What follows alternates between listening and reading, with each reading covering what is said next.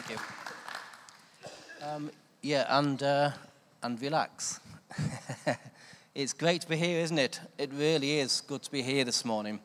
And I think just sometimes we just need to just take a look around us and um, just be in this moment, you know, and especially if you're um, parents with young children, well done. You know, well done. No, seriously, well done. Well done. You're doing a great job. You're doing a great job. Keep going. You're doing a great job.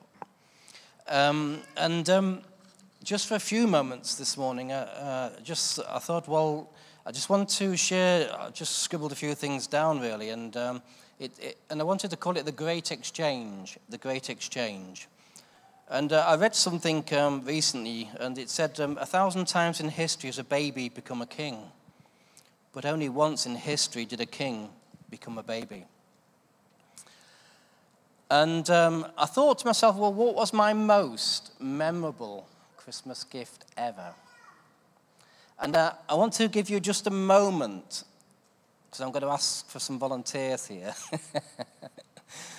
to think about your most memorable Christmas gift or present. And it might have been memorable for a few different reasons.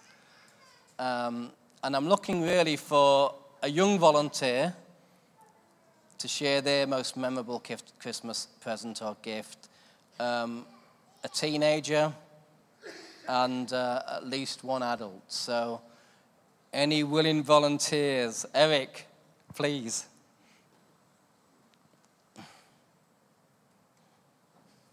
Oh. So, not too close to this one, right. Eric, you're going to come to the middle because you're too close to the speaker. This is uh, Eric, is he the young one? Yeah, yeah. there you go, Eric, thank you. A Buntline special. Anybody know what one is? Wyatt Earp used to have it. It was a barrel this long. Both me and my brother got one. And I used to spin mine like this. And it fell off my finger and the barrel and the barrel broke off within within t- oh, within two days. So I swapped it with my brothers. Brilliant. Savannah, you going to share what yours is? There you go. It's Teddy. That was your most memorable, was it? Yeah. Well done. Well done, Savannah. Well done. Come on, a young person, teenager, let's be brave. Ah, fantastic. Are you going to come up or do you want me to come down? You're going to come away to speak? Thanks, mate. Well done. Well done. My dog. Well done. Well done. One more? We've got one more. Yes, Jackie.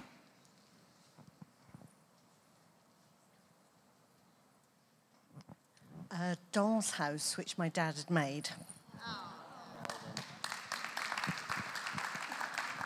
You know, my most memorable Christmas present was most assuredly it was this purple Raleigh chopper. Anybody know what I'm talking about this morning?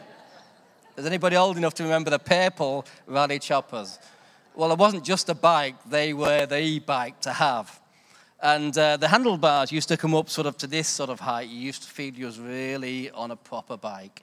And the gear stick, it was in the middle, wasn't it? Fantastic. And the seat was that long, you could get your mate on it as well. So often there was two of you going on.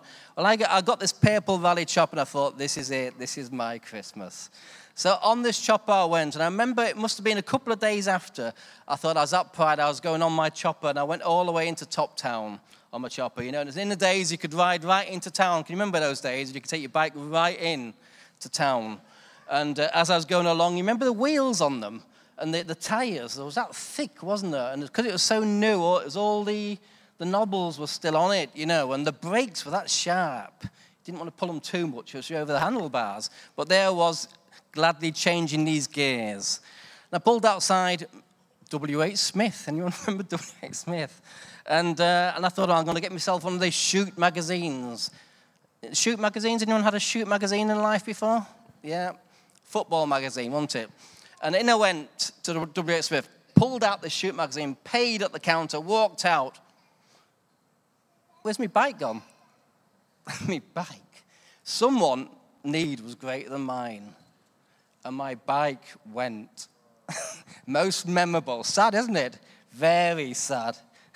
but this morning we're celebrating the birth of, of our Lord Jesus, and that's really why we, we, we give and receive gifts.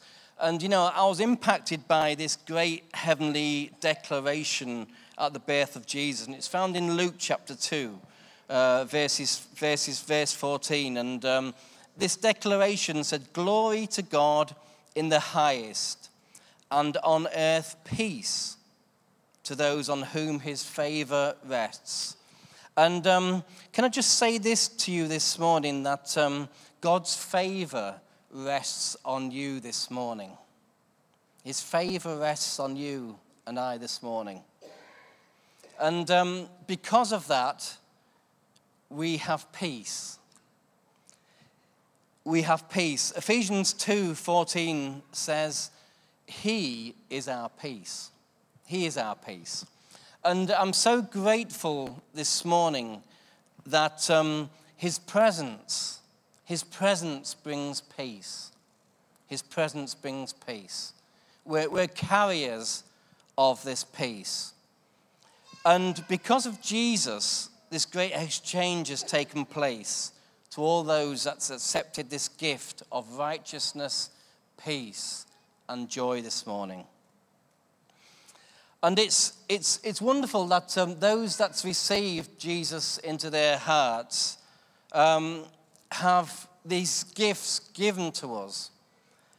And can I just tell you this morning that um, these gifts, what you've got this morning, I'm not talking to here about um, the gifts we've just seen, but I'm talking about here what God has given you.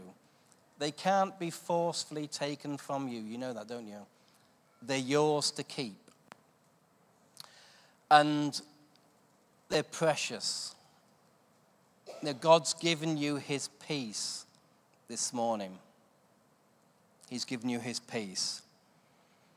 And yet, um, in this great exchange, I can choose to surrender them or lay them down. I can choose today, in these coming days, to surrender that or lay them down. Something will come to us today and challenge our peace. It's true, isn't it? It's going to happen. And we have choice now in this great exchange. We have choice. His presence brings peace. Let's be those that change atmospheres today. Wherever you are, whatever family you're connected into, whatever's going on with your family, in your family, outside of your family, we can change the atmosphere because we carry his peace. And the challenge is going to come on, our, on, the, on the basis of challenging our righteousness, our peace, and our joy. And I've got a few, just, just a few messages here, just a few, bit of advice really for teenagers, for sons and daughters, for wives, for husbands, and for all of us here, just for two minutes now, really. So here's the message for teenagers this morning. So some may say, you know, my parents seem stressed out and have a go at me all the time.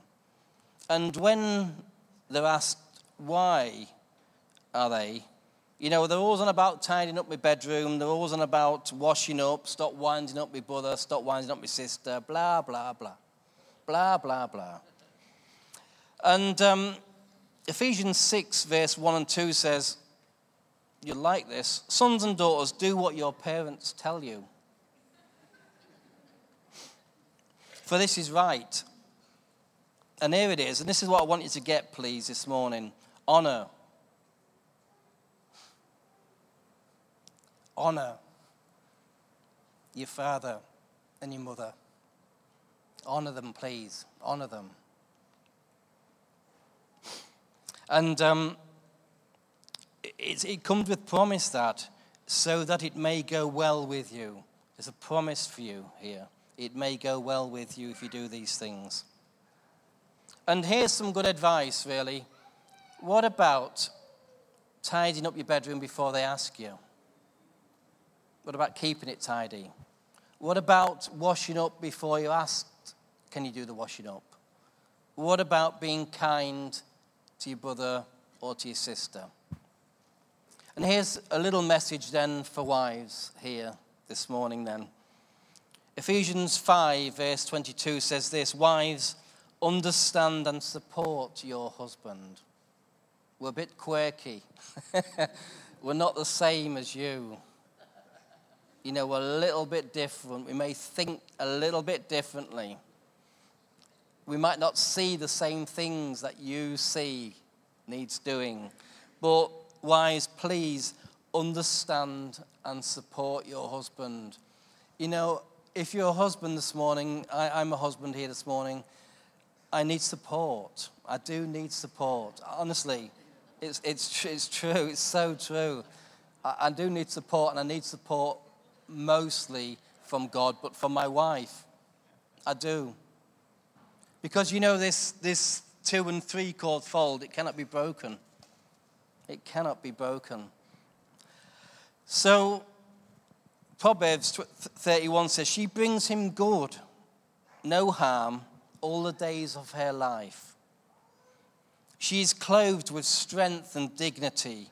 She can laugh at the days to come. She speaks with wisdom, and faithful instruction is on her tongue. Fantastic, isn't it? So, just two more minutes. A message for husbands, please. Husbands, love your wife. Love your wife. And the Bible says, just as Christ loved the church and gave himself up for her. Can I encourage you, please? Tell your wife you love her. Tell your wife you love her. Well, I don't do that sort of stuff. Try it, do it. Change, it's a great thing. It's an absolutely fantastic thing to get hold of and embrace change. If you don't do it, do it today. Tell your wife you love her. June, I love you. It's easy, isn't it? You know, I was reading 1 Corinthians 13, and we've not got to get a little bit, you know, love's a little bit tainted, isn't it? So please read 1 Corinthians 13 because it describes what real love is. Love is patient, you know, it's, it's kind, it protects, it trusts, it hopes, and it perseveres. And you know, I've heard Rob Parsons say this, and it's so true. You know what love does?